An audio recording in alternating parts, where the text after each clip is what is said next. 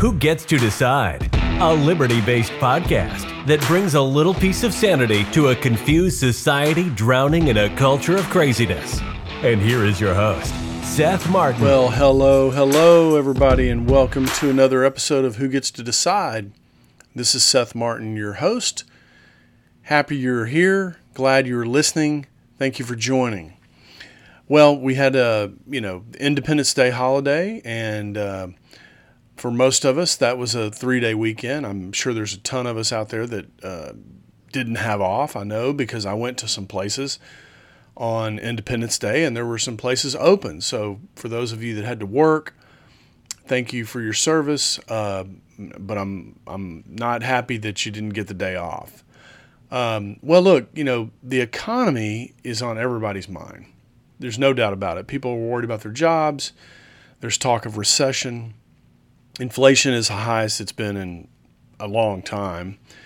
And, you know, what's going to happen is on is on the edge of everybody's mind. You know, what that's the question. What is going to happen? And um, I think one of the things that's important to talk about uh, because we don't really know the future, okay? But like the title of the program today says, there's no free lunches. Um, there's no free lunch, and there's also no free money.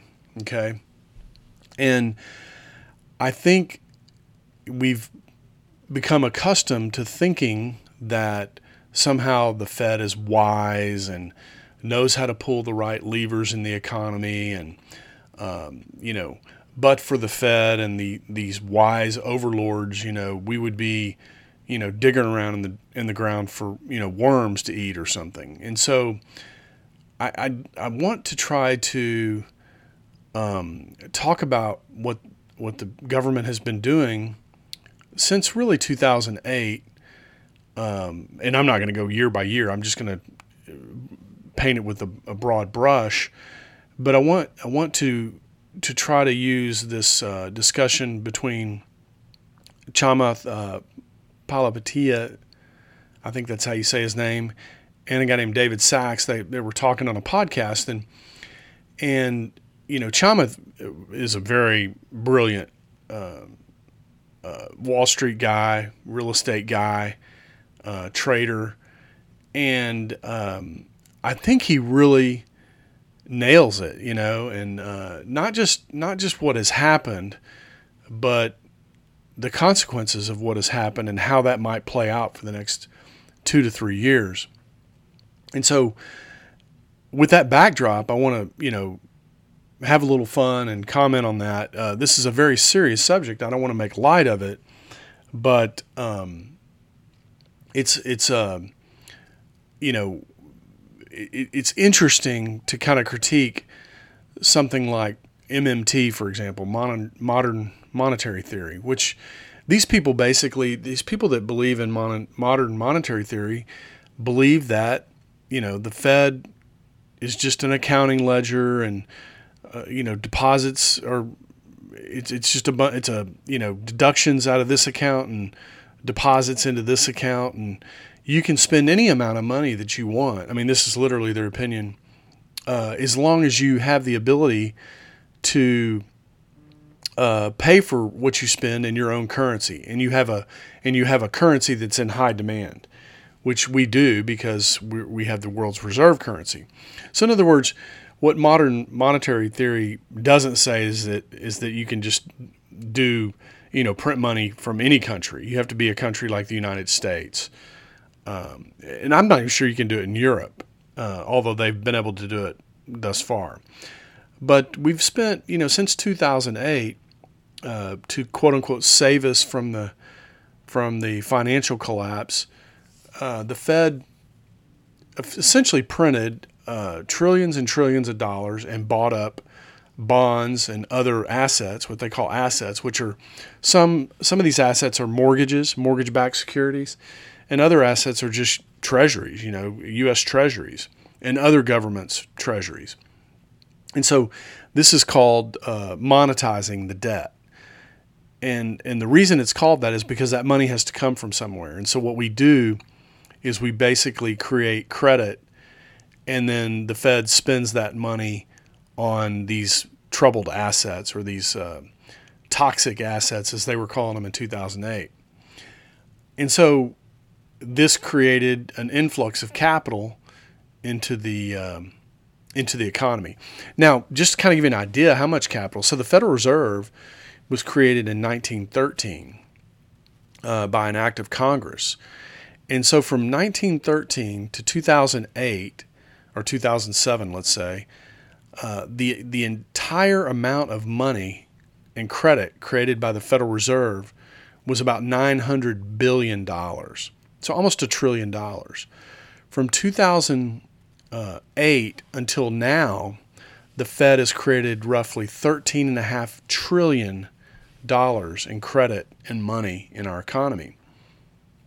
And the global economy is is created roughly 30 trillion since that time.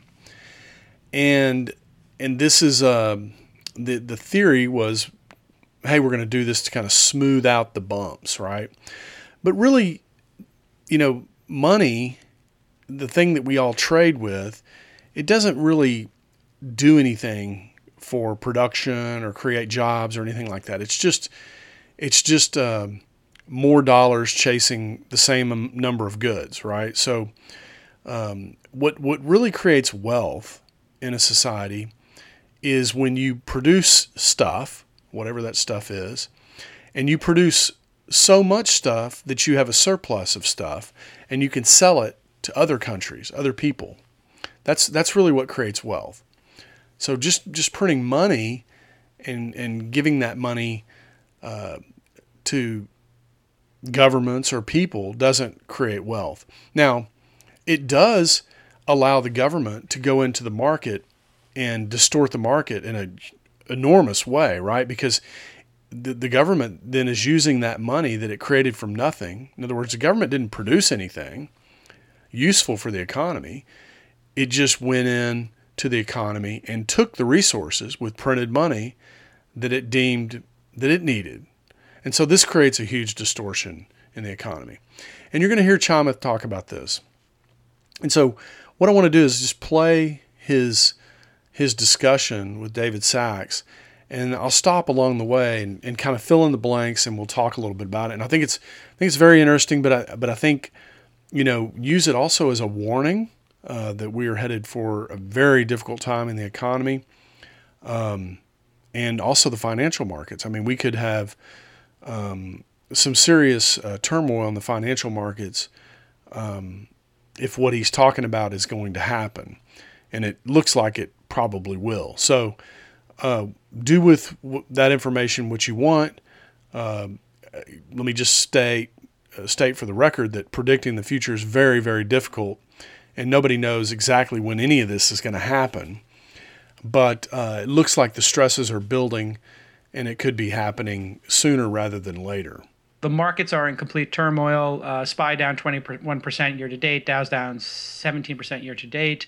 As Sacks has pointed out, that is not representative of what happened to growth stocks at the same time. And uh, the May CPI uh, went up and it was at 8.6. We also got the 75 basis point rate hike. Okay, so after listening to the to this, it looks like I'm going to need to define some terms. Uh, the SPY, the SPY, is an ETF, an exchange traded fund for the S&P 500. Uh, that's what he's talking about. The SPY down 21%. He's basically saying the S&P 500 is down 21%. The other thing he mentions is that growth stocks are not down by that much. Now, what he's trying to point out there, if you're not, if you're not familiar with financial markets, he's what he's talking about is a divergence. So when you have the broad market, um, let's say going in one direction, and you have something which is considered a relatively safe asset going in a different direction, that's called a divergence. And what, what that's signifying is that money is rolling out of riskier assets and into quote unquote safer assets. Now, um, one of the things you have to realize about financial markets is people that manage large sums of money can never really just put their money in cash. So the, the money has to go into something else. It can't just go from a mutual fund like you can into cash. That's just not possible because they have too much money, and um, it, it's just it would crash the market altogether, which would be like cutting your nose off to spite your face. So they always move the money into other things, and that's why uh, you hear about things like rotation and stuff like that. So that's what he's talking about there.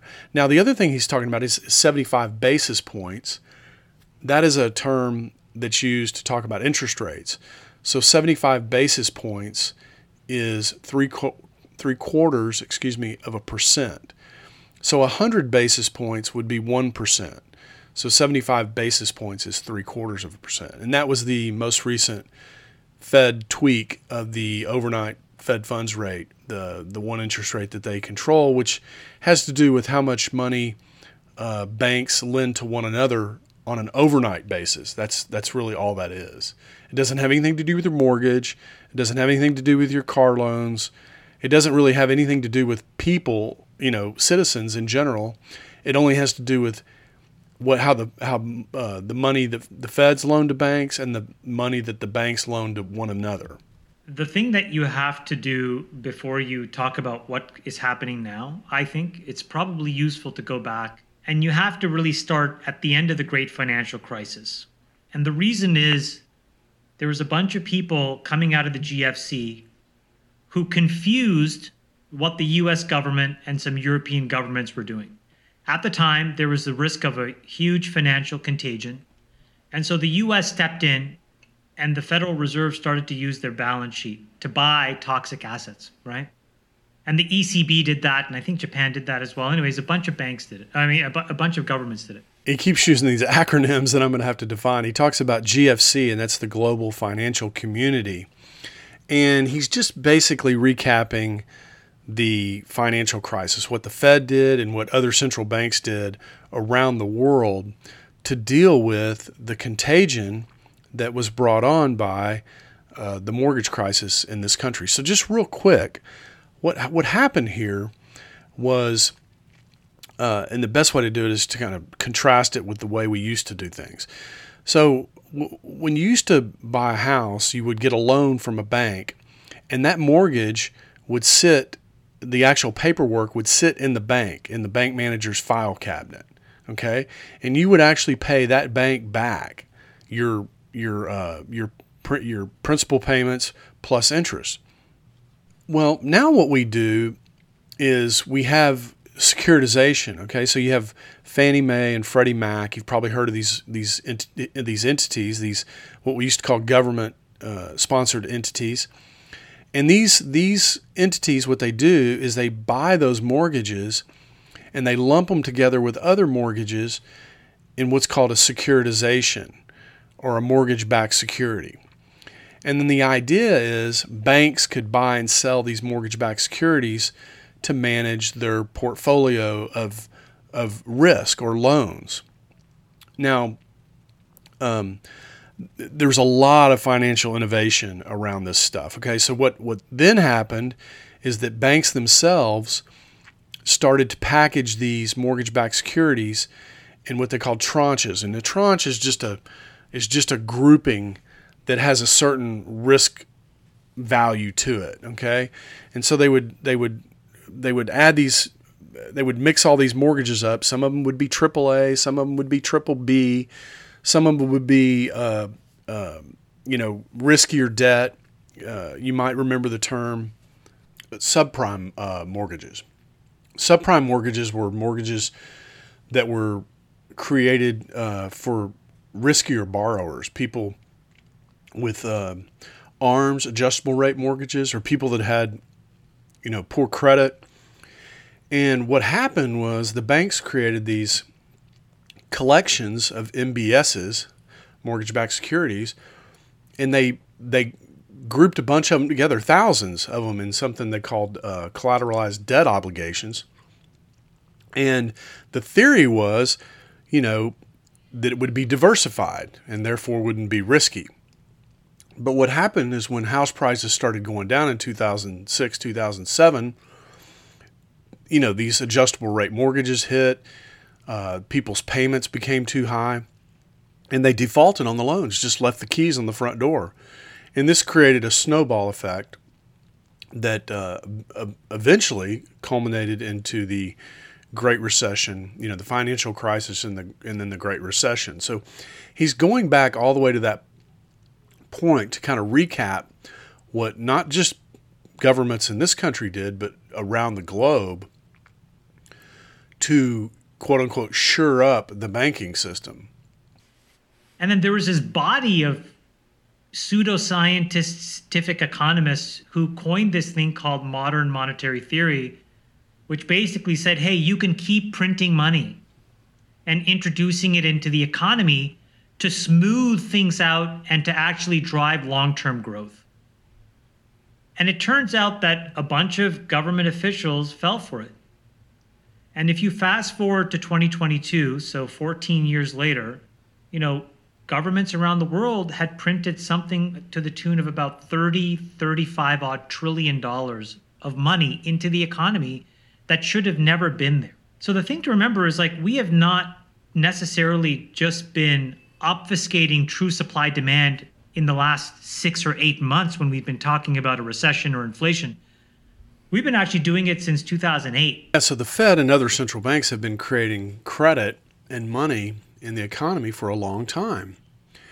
And these, uh, like he said, these people, these government officials fell for this, which is interesting, I think, because, you know, one of the, one of the things you learn as a kid you know, your parents tell you, you know, you want a candy bar or something at the grocery store.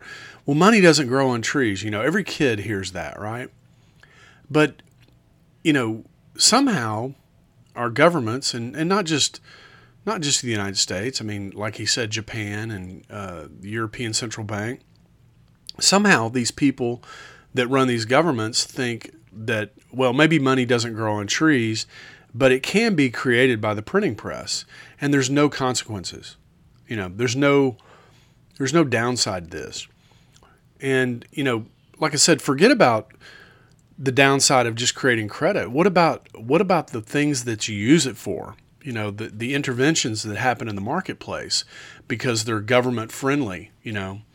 Government spent billions, hundreds of billions of dollars promoting windmills and solar energy, and they're still doing it. And this is this is what what made it all possible is this this modern monetary theory, this uh, um, QE, quantitative easing. But essentially, it, it, it, what it is is it's creating money from nothing, and then using it uh, as a tool of the government to buy influence, um, buy what it wants from the market without having to produce anything or contribute to the market. So this is this is what we've been doing as a as a global community. And what's happening, what you're seeing is the very leading edge of what what we've what we're reaping from that behavior. Because there there are no free lunches. There is no free money. There's only what you produce and then what you get paid for what you produce. But you have to you have to pay for things for what you individually produce. In other words, you cannot, not on a large scale anyway, you cannot pay uh, for things that are produced in the economy without um, with with printed money because it, it creates a huge distortion in the economy. I mean, to the point where there could actually be people working in jobs that are really not even real jobs. Okay, I know that sounds crazy, but all this is going to get worked out and it's going to cause one hell of a mess that we're all going to have to live through. But it's important that we identify this problem now because when, once we're in the midst of it and the panic sets in, people are going to be clamoring for the government to do something. And what we need to do is we need to resist that. Okay. We need to let the market fix itself, or else, you know, this is going to go on forever and ever. We're going to have these these booms that are artificial that only help the rich and the politically connected and the people that can borrow money from banks and the the real economy the people that work in the real economy suffer their their standard of living suffers uh, their their wealth is inflated away their savings are inflated away and so we, we've got to put a stop to this once and for all It's just that it's been building up in the system. So, one of the things that we have to realize is that all of that money somehow needs to get destroyed in some way, shape, or form if the true economic equilibrium is meant to be found. What is true supply? What is true demand in the absence of government sloshing money around, trying to prop up things that should not be propped up, or buying votes, or all the grifts that these folks have engaged in in the last you know decade and a half have to get undone. So that's the backdrop. Well, he explained it so much better than I did. And uh, of course, that's why he makes the big bucks. That's why he's rich and I'm not. but um, yeah, it all has to be undone. Um, you know, he talks about money being destroyed. And I maybe have said this on this program before, but you know, if all the debts everywhere either defaulted or got paid back, there would be no money in the economy. And that's because the very first dollar uh, that exists in the economy was borrowed into existence. And consequently, every, every dollar thereafter was borrowed into existence. So, this is the nature of our economy. But the point I, that, that, that he makes that I think is super critical and often overlooked when you hear people talking about financial systems is the distortions, the, the, the use of this money to direct the market in particular ways that are not good for consumers. And he talks about it. He talks about it in terms of all these grifts. He's talking about grifting, you know, which is what the government does. The government sets up a toll booth in front of some economic activity and then basically holds out its hand while businesses pass by. That's grifting. That's what he's talking about. And that's what our government does, and that's what other governments around the world do especially uh, around the financial systems, because they regulate it, they control it, they control the purse, they can borrow and spend according to constitutions around the world. So if you think about taking $30 trillion out of the global economy, you know, you're talking about almost, you know, I think it's 85 trillion is the world GDP. So like, you know, it's it's it's almost half of an entire year's worth of global GDP. It's going to take 3 years probably of the slow, meticulous, you know, running off of money, you know, not reintroducing new money. So it seems like we're at the beginning of the beginning of something that's going to be long and drawn out. It actually could be longer than that. Now, in, in real terms, okay, now I'm not saying we're not ever going to have a boom economy again or anything like that, but in terms of real money, and, and a good way to look at real money is look at gold. For example, if you look at if you look at gold today, um, in the stock market. Basically, it takes 20 ounces of gold to buy the stock market today. In 2000, it took 40 ounces of gold. So, what does that mean? That means the value of the stock market in terms of gold is half of what it was in 2000. Even though the stock market itself is much, much higher than it was in 2000, its, its value in real terms is worth half.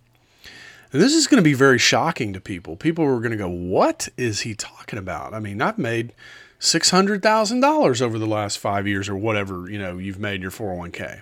Yeah, but it buys half of what it used to in 2000. That's the point. So your standard of living has been cut by 50%. Even though you, own, and that's assuming you have the same amount of wealth uh, that you had in 2000. If you had, if you've doubled your wealth since 2000, well, then you're you know you're better off than you were in 2000 in terms of what you can buy in the economy. But the vast majority of people are not. The vast majority of people are actually worse off than they were in 2000 now that's separate from and that's separate from whether we're in a recession or not. That's just the bear market that we're in right and so you have to look at asset prices today as a microcosm of a much larger trend that has to be about fake money pushing asset prices up and now taking all that fake money out and finding out what the real price of something is. And I just don't think that takes six months. So for all the people that were, you know, fingers crossed, hoping that this would be the end of it, Fed raises 75, we're done with this, they're going to raise 75 more. I just think that's not how it's probably going to be. It's going to take, you know, 24, 36 months. That may mean the bottom doesn't happen for another 18 months.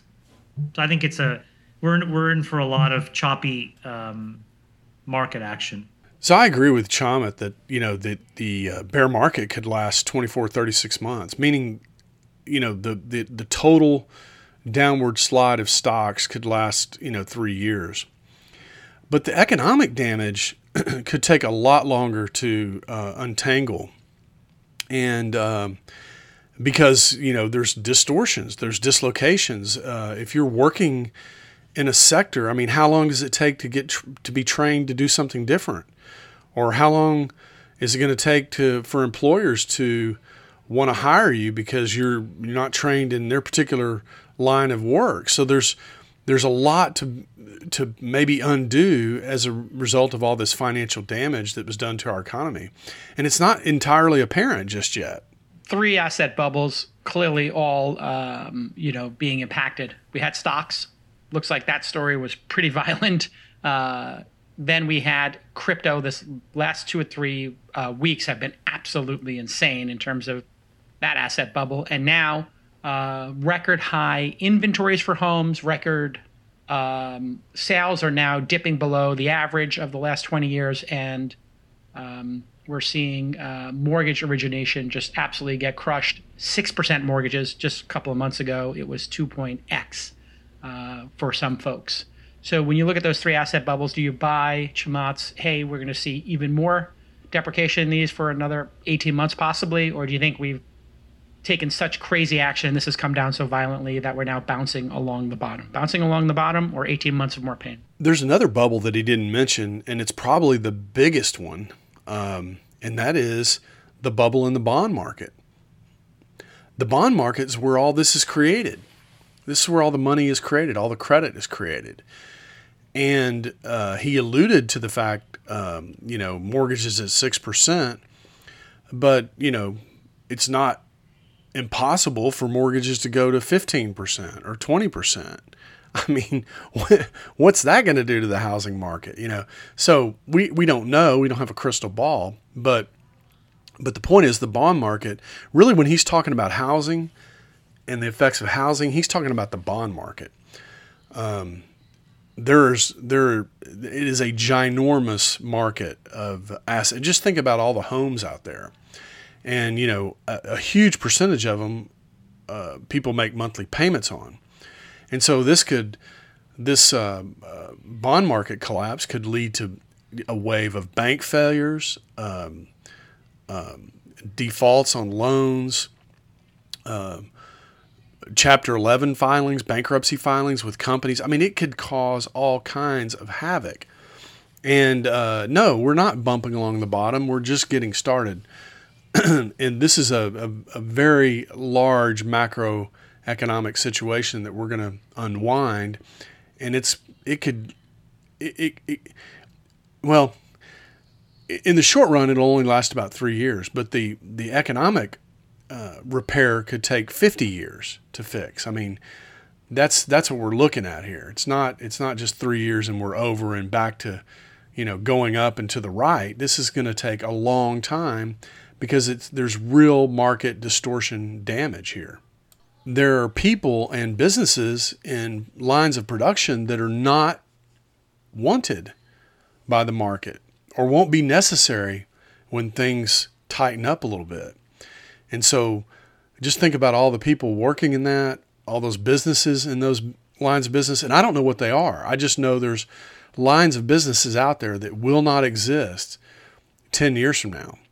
And those people that are all working in those lines of businesses, lines of business, won't be working in those lines of business. They'll have to go figure out something else to do. And this will take a long, long, long time to fix. Uh, Milton Friedman once said that there's nothing quite so permanent as a temporary government program. The temporary government program was quantitative easing. We had this Great Recession of 2008 that could have turned into a depression. They broke the glass in case of emergency. They started this QE, which is basically the government intervening to buy bonds in the market. They had never done that before, and they loaded up their balance sheet. The crazy thing is that program was still continuing until last year. Why? I mean, it was like on cruise control. And so last no, year, no, no. It was, Fed, it was it was it was continuing until last month, and countries like yeah. Europe are still doing it. Nine percent right. inflation in Europe, and they're still buying bonds. Right. So you go back to last year, the Fed bought fifty-four percent of the government's debt, despite the fact that the economy was growing at like 5% GDP, that it was bouncing back really strongly from COVID, that you had the stock market at all time highs, and yet they were still intervening with this massive QE. And then when we got the, the surprise 5.1% inflation print last summer, they didn't stop QE till the end of Q1. The reason I wanted to play this clip and as long as it was, and I apologize, but I wanted I wanted you to get the sense of that these people don't know what they're doing. There's there's a lot of a lot of people out there saying the Fed does know what it's doing. It's it's the wise overlords managing our economy. They don't actually know what they're doing, and um, it's it's very it's it's going to prove to be very damaging what they've done. And of course, they're going to come out unscathed. Probably they're going to, you know, well, you can't blame us. We were just trying to do our best, and by the way, we need a bigger budget and, you know, this kind of stuff. I mean, that's typically what happens with government.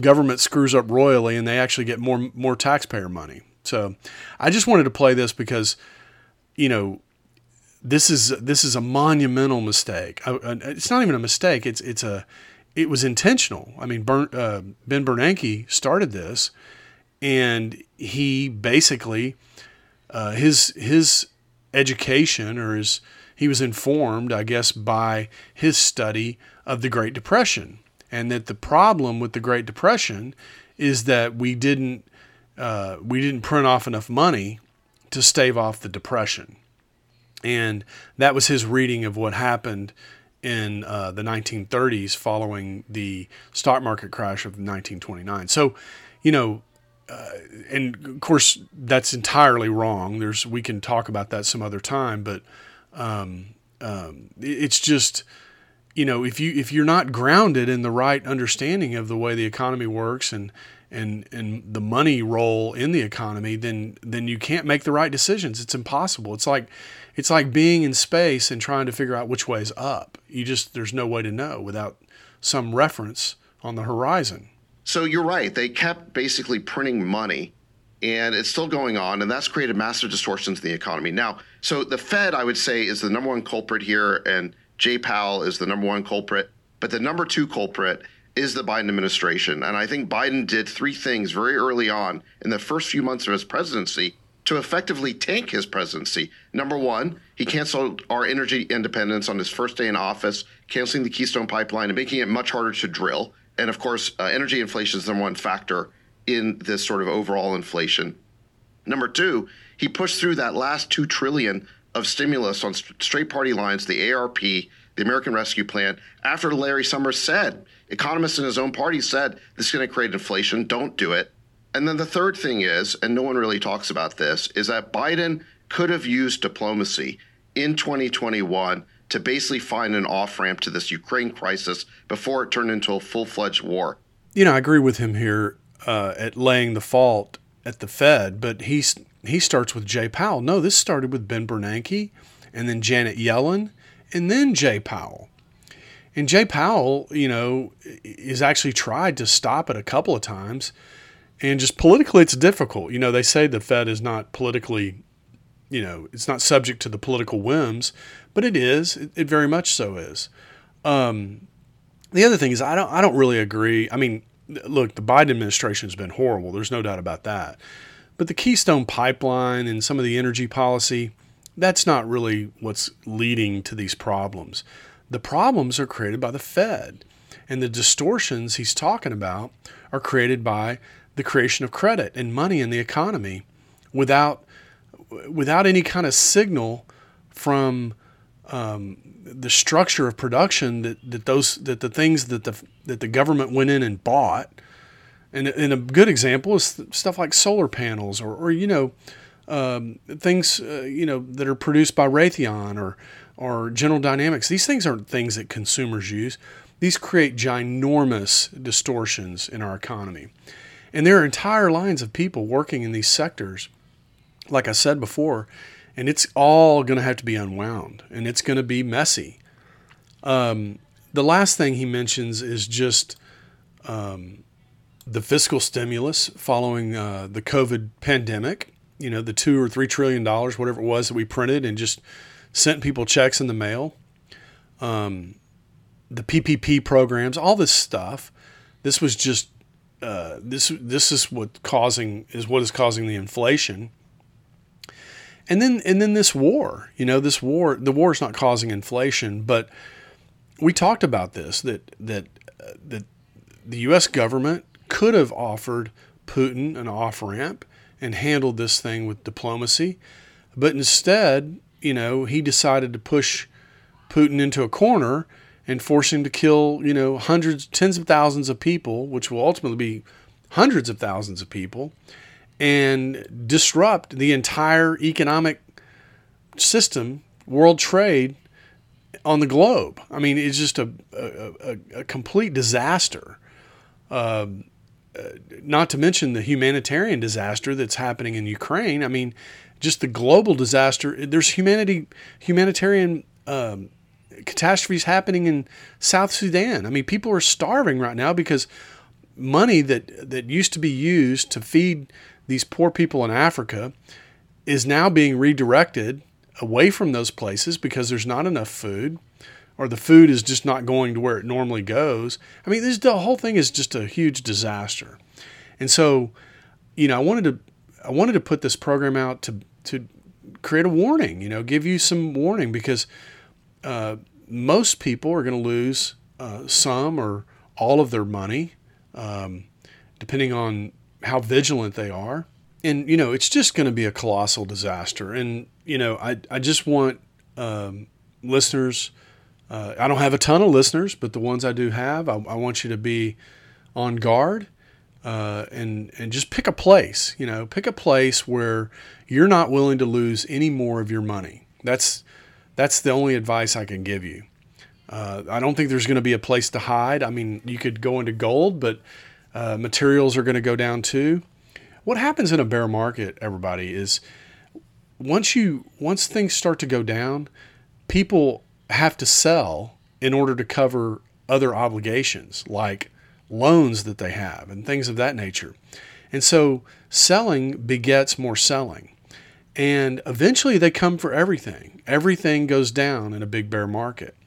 And so, you know, there's really nothing to do but just kind of sit in cash. And yeah, cash is not a great investment, especially when inflation's running almost 9%. But what are you going to do? You're going to put, you know, your life savings at risk to the tune of 80%? I mean, you know, that's that's a that's a tough pill to swallow if you uh, if you make it all the way through that and um, and live through that kind of loss, that's going to be pretty tough. I've said it before, but I think it's worth repeating because this show's about liberty and about your liberty in America. But without economic liberty, liberty is pretty hard to come by.